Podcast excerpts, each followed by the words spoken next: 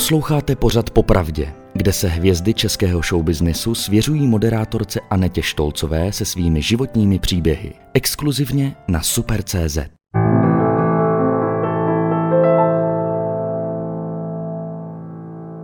Vrcholově sportoval, věnoval se modelingu, užíval si život plnými doušky. Stal se mužem roku 2009 a na druhý den nešťastným pádem do vody ochrnul na spodní polovinu těla.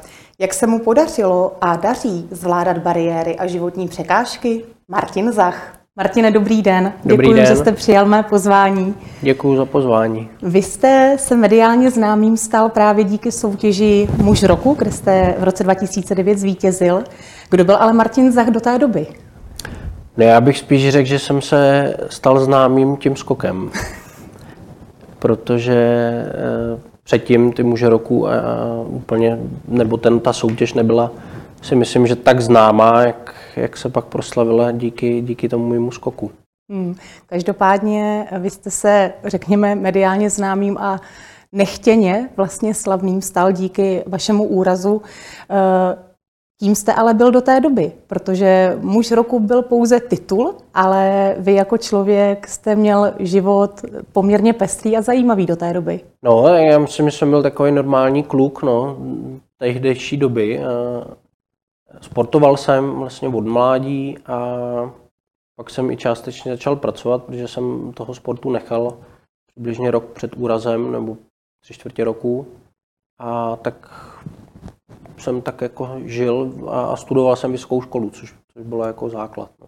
Vy jste vlastně vystudoval uh, sportovní fakultu Masarykovy univerzity v Brně. Ano. Byl sport uh, to, čemu jste se třeba chtěl věnovat do budoucna? No, úplně jsem do, do trénování jít nechtěl, mm, protože jsem tam ty podmínky znal, to prostředí a v tom běžeckém lyžování to nebylo úplně takový, jak bych si představoval. Spíš jsem tam eh, jedna, která jsem chtěl určitě dostudovat, ale zkusit se třeba chvíli věnovat tomu modelingu a k tomu si nějakým způsobem ještě přivydělávat. Vy jste vlastně se profesionálně věnoval závodnímu běhu na lyžích. Profesionálně ne, ale vrcholově. Vrcholově. Jaké byly vaše ambice třeba? Eh, no, tak samozřejmě ze začátku to byla ta olympiáda, to je sen každého dítěte, že jo, ale postupem času jsem zjistil, že na to není, nebo prostě ty podmínky pro to nebyly. Takže tam potom nějaký medaile z mistrovství republiky a, a i nějaký medaile jakoby z, nebo nějaký umístění na nějakých me- mezinárodních závodech. Takže tam to bylo tak jako ten vrchol, co, čeho jsem dosáhnul. Každopádně k tomu vy jste se věnoval modelingu. Vystupoval ano. jste na módních přehlídkách eh, významných světových módních domů a značek. Eh, co bylo to, co vás k modelingu přivedlo? Uh, no, v podstatě, tak mě to říkalo nějaký okolí, jestli bych to nechtěl zkusit, tak jsem to zkusil, poslal jsem nějaké fotky do nějakých agentur, tam jsem dostal nějaké nabídky, tak jsem jednu přijal a, a pak chodili v podstatě nabídky na nějaké castingy a, a na nějaké účinkování v těchto, na těchto těch přehlídkách a tak. Eh, a šlo to tak nějak jako samovolně to přicházelo a, a zase odcházelo. No, takže A co bylo tím impulzem přihlásit se do muže roku? přišla nabídka na casting, mm-hmm. tak jsem na něj jel a, a dostal jsem se do finále. No. A zvítězil jste? A zvítězil jsem. Co pro vás ten večer znamenal? No, tak byla to zábava. Tak jako všechny přehlídky, eh, poznávání nových lidí, nový prostředí, oproti tomu sportu je to prostě úplně něco jiného. A samozřejmě potom na těch přehlídkách jako relativně slušný přivídělek. Hmm. A co jste si třeba od eh, soutěže potažmu vítězství v muži roku sliboval? Jaké byly vaše ambice? No já jsem moc nevěděl, tenkrát se ještě nejezdilo na žádný mezinárodní soutěže, vlastně to se jelo až rok, rok myslím po mně, 2010. A takže tam prostě jenom se zúčastnit a zkusit to vyhrát tak jako jakýkoliv jiný závod. No. A jaké vám to prostředí muže roku jako bylo? Jaké to pro vás bylo? Líbilo se vám být vlastně v prostředí fotografů, kamer, známých osobností? Bylo to něco, co třeba byste si řekl, že by vás i v životě jako dál zajímalo? Jo, tak to vystupování na těch přehlídkách a to, že tady v úvozovkách jakoby v záře reflektorů, tak eh, to mě bavilo, to se mě líbilo, ale že bych na tom stavěl jakoby svět, to úplně ne. Hmm. A tam furt byla ta vysoká škola a, a uvidí se, co dál. No. V tom modelingu se dali relativně vydělat hezký peníze za pár dnů, což bylo vlastně i proč jsem to dělal, protože při tom vrcholovém sportu nešlo dělat normální brigádu nebo normální práci, takže tam jsem odjel třeba na tři, na čtyři dny na mhm. přehlídku, přivydělal jsem si a nadspal jsem to zpátky do toho sportu. No. Hmm. Mým dnešním hostem je Martin Zach.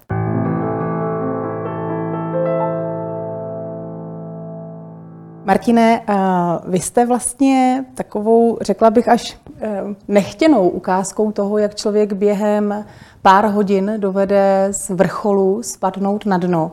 Eh, vy jste sám řekl, že mediálně jste se známým stal kvůli vlastně vašemu zranění, které se stalo hned na druhý den po vašem vítězství. Pro ty, co třeba nevědí, tak bych jenom připomněla, že vy jste se vlastně ve Vrchlabí na rybníce mm-hmm. Kačák zúčastnil exibičních závodů ve skocích na lyžích do vody. Ano. Vy jste ale se toho nechtěl účastnit jako závodně, že u vás, jestli se dobře pamatuju, tak vás vyhecovali kamarádi k těm, kamarádi k těm skokům. Ne, bylo to předem domluvený. Uh, oni všichni ostatní skáčou nebo skákali na sjezdovkách nebo na snowboardu. A já, jelikož jsem běhal na běžkách, tak jsem skákal na běžkách a k tomu druhému skoku mě mm. jakoby spíš vyhecovali. No. A právě ten druhý skok byl pro vás osudný, protože první se povedl a při tom druhém došlo k tomu zranění. Co se stalo? No, tam byla souhra více okolností. E, nejdůležitější bylo, že jsem ten skok neměl rozmyšlený a nevěděl jsem pořádně, co chci skočit. Mm. A zvednul jsem při tom skoku ruku nahoru a vylít jsem o dva až tři metry vejš než normálně, co jsem skákal předtím. A Takže jste ztratil jako nad sebou kontrolu? V podstatě jo, no, tím, a já jsem se té vejšky jakoby leknul, mm-hmm. tím jak člověk se lekne, tak povolí všechny svaly.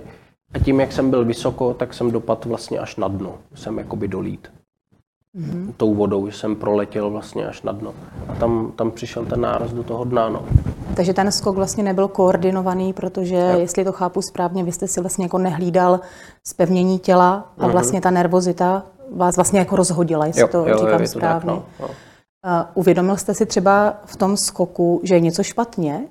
Byl tam takový ten jakoby záblesk té sekundy, tak tohle není dobrý? Úplně ne, protože jsem tam skákal čtyři roky pravidelně každý léto a těch jakoby nepovedených skoků bylo víc. Třeba 14 dní předtím jsem tam skočil mnohem hůř a mnohem nekoordinovanějc a, a nic se nestalo. Takže to jsem si úplně takhle v tom vzduchu jakoby neuvědomil, že by, byl, že, že by mělo být něco špatně. No. A kdy jste si to uvědomil, že je něco špatně? No hnedka po tom nárazu, protože mm. To je jak když vypnete světlo. Prostě okamžitě jsem se přestal hejbat. Mm. Vůbec jsem vlastně jsem hejbal jenom takhle jakoby ramenama a naštěstí jsem zadržel jako dech. Jenom jediný co, tak jsem otevřel oči a stoupal jsem tou vodou k hladině, kde naštěstí kamarád, co skákal přede mnou, zůstal ještě ve vodě, takže u mě byly rychle, že jsem se nezačal topit. Takže já jsem mu řekl, že ať mě, že ať mě otočí, že se nemůžu hýbat. A, a pak už to bylo, že ta záchrana, naštěstí tam byli kluci z záchranky, takže věděli hnedka první pomoc, vysadili dveře od záchoda, na ty mě naložili. Ještě ve vodě, než mě vlastně vytáhli z vody, tak už tam byla rychlá hmm. a ty volali helikoptéru a Vás transportovali vlastně do Hradecké nemocnice, jo. Mhm. kde probíhala poměrně dlouhá a náročná, tuším, že až sedmihodinová operace. Jo. Jo. Ehm, když jste se probudil z narkózy, co jste prožíval? No já jsem se usmíval a, a tak jako v podstatě jsem moc nevěděl, co se stalo. Pamatoval jste si ty všechno, ty momenty od skoku až po transport do nemocnice, nebo tam byly třeba nějaké jako výpadky paměti? Uh, mě ještě, já jsem normálně komunikoval, uh, ještě ve vodě jsem říkal, ať zavolají rodičům, uh, v sanice jsem normálně dával adresu, telefonní čísla, všechno. No a potom v podstatě mě převezli do helikoptéry a zřejmě mi dali něco na uspání, takže let se nepamatuju. A pak jsem se chvíli probudil v nemocnici. No. A když jste se probudil a přišli k vám lékaři, co vám řekli? Řekli vám nějakou prognózu? Řekli vám, co se konkrétně stalo s vaším tělem? No prognóza byla, že zůstanu ležet a budu hýbat jenom hlavou. Hmm. Tak jsem jim řekl, že ne. No. Hmm. Já si nedovedu úplně představit, co člověk prožívá v té situaci. nicméně předpokládám, že by asi na místě bylo nějaké, řekněme, až psychické zhroucení. Musel no, jste třeba tam... vyhledat v ten moment nějakou třeba pomoc psychologa, protože, jak jsem řekla, vy jste byl na životním vrcholu mladého muže, velkého sportovce, modela a najednou vám někdo sdělí diagnózu, že možná budete hýbat jenom hlavou. Co to s vaší psychikou udělalo? Z začátku člověk v podstatě moc neví, co ten úraz je. Mm. Takže se s tím seznamuje jakoby postupem času, ale já jsem prostě věděl, že tak jako nebude a nechci, aby to tak bylo. Mm. A myslím si, že spíš jakoby to bylo těžší pro to moje okolí, než, než pro toho člověka, co je v té nemocnici, protože ten to tak nějak, nebo já jsem to aspoň tak měl, prostě jsem tam přebejval jakoby den po dní a ono ze začátku stejně člověk toho jako nemůže rehabilitovat nic. Takže tam v podstatě leží, je utlumený práškama, tak jako probudí se párkrát za den, že jo, a ale tak nějak jsem byl furt jako v pohodě, no. Vy jste říkal, že s váma to psychicky nic moc neudělalo, ale spíš eh, s tím okolím. Tak mm. kdo tu situaci nej, nejhůř snášel? Rodiče? No, tak rodina samozřejmě. Mm. Rodiče, brácha, tety, strejdy, že jo, a tak samozřejmě pro ty to je jako největší šok, no, kamarádi a tak. Um, neměl jste třeba pocit, že namísto toho, aby oni psychicky v uvozovkách zachraňovali vás, tak vy jste zachraňovali je svým přístupem třeba? Tak určitě to pomohlo v té situaci, že ten člověk v té nemocnici eh, nebrečí a, a nezoufá, že jo. Ale tak samozřejmě, ty, když přijeli rodiče, tak se snažili být jako v pohodě a myslím si, že trpě, nebo vím, že trpěli pak doma, že jo. Jako se mnou tam nemohli být 24 hodin denně. Takže dojížděli do Hradce, pak dojížděli do Prahy, ale jako trpěli doma, no. Jak dlouho jste v nemocnici vůbec byl po té první operaci? No, v Hradci jsem byl 10 dní, pak mě letecky zase transportovali na fakultní nemocnice na spinálku do Motola a tam vlastně jsem byl tři měsíce. Hmm. A pak jsem šel eh, na rehabilitaci do Kladrup. Napadá mě taková otázka. Vy jste vlastně v době vašeho úrazu byl mediálně známý díky soutěži Muž roku. Eh, jak jste prožíval vlastně najednou mediální zájem o vaší osobu právě z důvodu toho zranění? Četl jste články, které o vás vycházely? No moc ne, no. Já jsem přístup k internetu vlastně se dostal až, až v Motole, vlastně na té spinálce po nějakých, nevím, 14, třech týdnech, možná ještě díl. A ty média si psali v podstatě tenkrát, co chtěli, no. Jako tam jsem několikrát byl na hraně smrti, že jo, a takovýhle články, což tomu okolí úplně moc nepomáhalo. No. Snažil jste se nějak dementovat třeba některé zprávy o vás? Vstupoval jste do toho mediálního kolotoče, řekněme, ne, kolem vaší osoby? Ne, na to, nebyl, na to nebyl čas ani energie. Si fakt psali, jako co chtěli. Dokonce jsem se dozvěděl, že tam byly vypsané nějaké odměny za, za fotky a za informace, no. Takže to bylo takový jako... Působíte na mě velice psychicky silná osobnost, ale přeci jenom člověk nežije na světě sám, má kolem sebe právě tu rodinu a podobně, tak jak ten mediální tlak, řekněme, prožívalo vaše nejbližší okolí? Nekoukají na televizi, nekoukají na zprávy eh, a, a nic takového jakoby nečetli, no. Vy jste, Martine, předpokládám, eh, před úrazem nežil s rodiči. Když se úraz stal, vy jste absolvoval vlastně několik eh, dnů až týdnů po nemocnicích, potom na rehabilitacích v Kladrubech. Kam jste se potom vrátil? Spíš měsíců. Hmm. Bylo vlastně, jsem strávil uh, devět měsíců od úrazu uh, po nemocnicích a v rehabilitačním ústavu. Pak jsem se vrátil k rodičům domů musel jsem se vrátit, protože jsem v podstatě tenkrát nezvládal ještě nic. No. A byl to takový ten, řekněme, jeden z těch zásadních vlastně nárazů toho reálného života, že nic nebude jako bylo předtím? No, tak jako určitě ta realita přijde, až když člověk vyleze z toho rehabilitáku, kdy tam v podstatě je všechno jakoby přizpůsobený všechno jakoby tam je pomoc a, a tak a potom doma to je trošku jako jinak. No. Co se muselo zásadního u vás doma změnit? Tak třeba vybudovat koupelnu, abych se tam zvládnul vykoupat na vozejku a musela se koupit v podstatě postel polohovací a to je asi všechno. No. Jaké byly ty první dny doma? Navštěvovali vás kamarádi, měli tendenci se s váma třeba o vašem zranění bavit? Co vám třeba pomáhalo v těch prvních dnech? No, být mezi lidma, to bylo základ. Ale já jsem domů jezdil, nebo na chalupu jsme jezdili už z toho rehabilitačního ústavu každý víkend. Si mě jako brali rodiče domů. Takže to bylo jako vždycky dobrý, že já jsem přes týden jako cvičil, trénoval a pak jsem mohl odjet na víkend domů a tam jsem si odpočinul, byl s rodinou a to mě jako pomáhalo, no. to, bylo, to bylo dobrý. No. A to mě i naštěvovali ty kamarádi. Myslíte si, Martine, že díky tomu, že jste vrcholově sportoval, takže ten sport vám třeba byl pomocníkem v některých situacích, ať už psychicky nebo fyzicky, že jste měli, měl třeba dobrou kostru, fyzický základ a podobně? No, to byl základ pro to, abych se dostal do té kondice, do jaký jsem se dostal. No. Ten sport mě v podstatě v uvozovkách na to připravil. Hmm. Ten trénink pravidelný, ta morálka, nějaká sebekontrola a disciplína a všechny tyhle ty věci potom v tom rehabilitování byly mnohem jako jednodušší. No. Já mám pocit, že třeba i taková ta touha nevzdát to. Že vlastně sportovci podle mě na té vrcholové úrovni vlastně častokrát překonávají sami sebe, svoje limity. Možná to bylo to, co vám třeba pomohlo hodně psychicky, že jo, nevzdát to. to. Ta, ta, ta psychická jako odolnost toho sportu je určitě důležitá no, pro toho člověka. Mě jako ten sport opravdu tam strašně moc pomohl.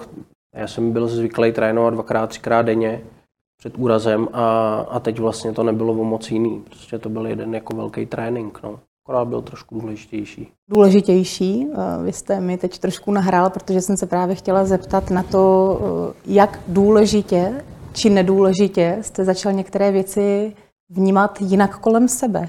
Co bylo třeba pro vás v té době tou hlavní prioritou? Postavit se třeba na nohy? To asi ne. Prioritní bylo se co nejvíc osamostatnit, abych nebyl závislý na ostatních. Mm-hmm. To byl takový ten motor, co, co pro mě byl strašně důležitý. No. Po jak dlouhé době se to podařilo? No ještě úplně stoprocentně soběstačný nejsem. Já A jsem... asi nikdy jakoby nebudu. Já jsem spíš myslela to o samostatnění třeba od, od toho žít u rodičů. No to když jsem poznal a potkal svou manželku, no. Kde jste ji potkal? Na potápění v Egyptě. Vy jste opět odvážně vlezl do vody? jo, já s vodou nemám problém, vůbec. Já jako v vodě, já kvůli tomu skoku nemám, jako jsem nezanevřel na vodu. Mm. Já v vodě jako jsem hrozně rád a při každé jako příležitosti jdu do vody, no, když můžu. Takže v Egyptě proběhla láska na první pohled a manželku jste si, nebo tehda partnerku přivezl domů a... No, tak ještě tady bylo nějaký takový kození a domlouvání a tak v Čechách, ale, ale klaplo to, no. Vy jste mi říkal, že manželka je lékařka. Ano. Je to výhoda mít lékařku doma, konkrétně třeba ve vaší situaci? No, tak určitě je lepší mít někoho, jakoby, kdo ten obor trošku zná a, a je nějakým způsobem s ním obeznámený. Na shodou okolností maminka byla amputářka manželky, takže tak nějak a, a závodně plavala, takže mezi těma vozíčkářema a tak jakoby v té komunitě jako byla, takže a i vlastně jsme jeli eh, jakoby skupina vozíčkářů a handicapovaných na to potápění do Egypta. Ona tam byla jakoby asistentka maminky. Takže ona to znala, ten, tu nějakou problematiku. A takže určitě to je jako výhoda. No. A myslíte si, že díky tomu, že vlastně sama měla tu osobní zkušenost, tak mnohé věci byly pro vás eh, jednodušší v životě, že řekněme třeba chápala jiné věci, které se vám děly jinak třeba? No, tak asi jo, jako určitě tam nějaký takovýhle jako ten impuls je, ale samozřejmě každý vozičkář má úplně jiný jakoby potřeby, jiný jako návyky, tak se s tím člověk jako musí nějakým způsobem naučit. a ten vozejčkář to musí nějak jakoby tomu protějšku sdělit a nějak ho jakoby v úvozovkách zase vycvičit. A, a to se nám podařilo. No. Co bylo třeba ve vašem vztahu to nejtěžší na to vycvičení se třeba? Tak samozřejmě asi nejtěžší je taková ta osobní hygiena, no, že člověk toho nezvládne jako tolik eh, sám, takže občas v některých věcech potřebuje pomoc. No. Vy jste si, Martine, tuším, že rok po vašem úraze nechal zamrazit spermie. Uh, vy se tomu smějete, ale já to považuji za mm, přelomové rozhodnutí v situaci, kdy člověk řeší úplně něco jiného než, než své děti do budoucna. Co vás k tomu tehdy přivedlo? To vám někdo poradil, nebo jste eh, měl touhu mít jednou rodinu a věděl jste, že toto je no, vlastně ta, cesta? Ta touha, jako, nebo to jsem věděl, že chci rodinu, že chci potomky, a, který budou ty naše geny jako níst dál, takže to určitě bylo jako prioritní a, a samozřejmě se to jakoby řeší potom úrazy tyhle ty věci, jak sexualita, tak potom jakoby nějaký eh, roznošování. A, a takže, takže to potom nějakým způsobem vyplynulo, že samozřejmě čím dřív se to udělá po tom úraze, tím, tím to je jakoby lepší. Hmm. Vy jste, Martine, v rámci rehabilitací absolvoval několik měsíců, jak jste řekl sám, eh, v Kladrubech. Eh, vy jste ale eh, začal jezdit i na koních ano. a dnes vlastně se věnujete hypoterapii. Co vás ke koním přivedlo? No, přivedla mě tam kamarádka, že tam dělá asistentku a jestli to neskusím. A jelikož to bylo kousek od Vrchlabí na Strážném, vlastně se spolkem Kabalínus, tak uh, jsme to zkusili. No a, a ono to bylo jako dobrý. No. Ze začátku to bylo teda taky trošku adrenalin, mě tam udržet na tom koni a vůbec mě tam dostat, ale to posílení toho trupu a těch paží tam bylo viditelné a pomáhalo mě to. No. Takže jsem jezdil hodně často a teď teda poslední dva, dva, tři roky to je trošku náročnější to časově skloubit. No. Já hypoterapii znám z vlastní zkušenosti. Já jsem eh, jezdila mnoho let se svojí dcerou a vím, že právě hypoterapie se doporučuje hodně lidem s tělesným postižením díky tomu, že vlastně ten pohyb koně vlastně je velmi podobný pohybu člověka. Když jste seděl na tom koni, vlastně bez vozíčku, tak cítil jste díky tomu koni nějaké třeba zvláštní propojení, nějakou energii, která tam bez pochyby je? To úplně ne, jako z začátku to pro mě bylo spíš strašně fyzicky jako náročný.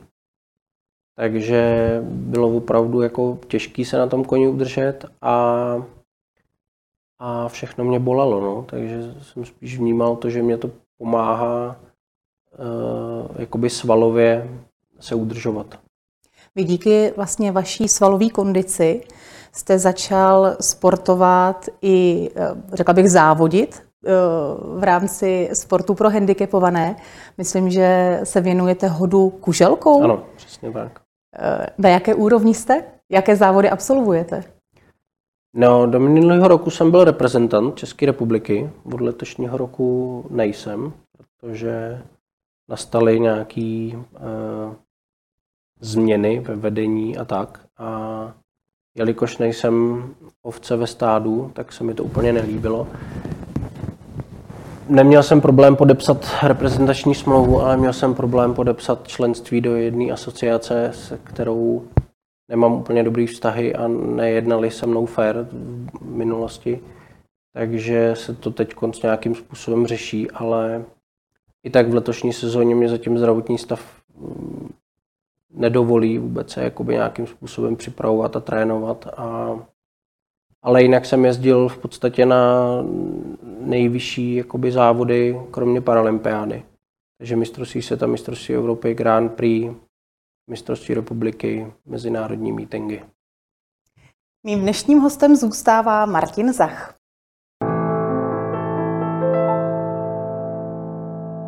Martine, vy máte rodinu, dvě malé, zdravé, krásné děti a z vašeho Instagramu je patrné, že celá vaše rodina je sportovně založená. Já jsem si všimla fotografií, jak v zimě lyžujete, eh, v létě se věnujete jiným sportům. Eh, Co vám rodina vlastně dává do života?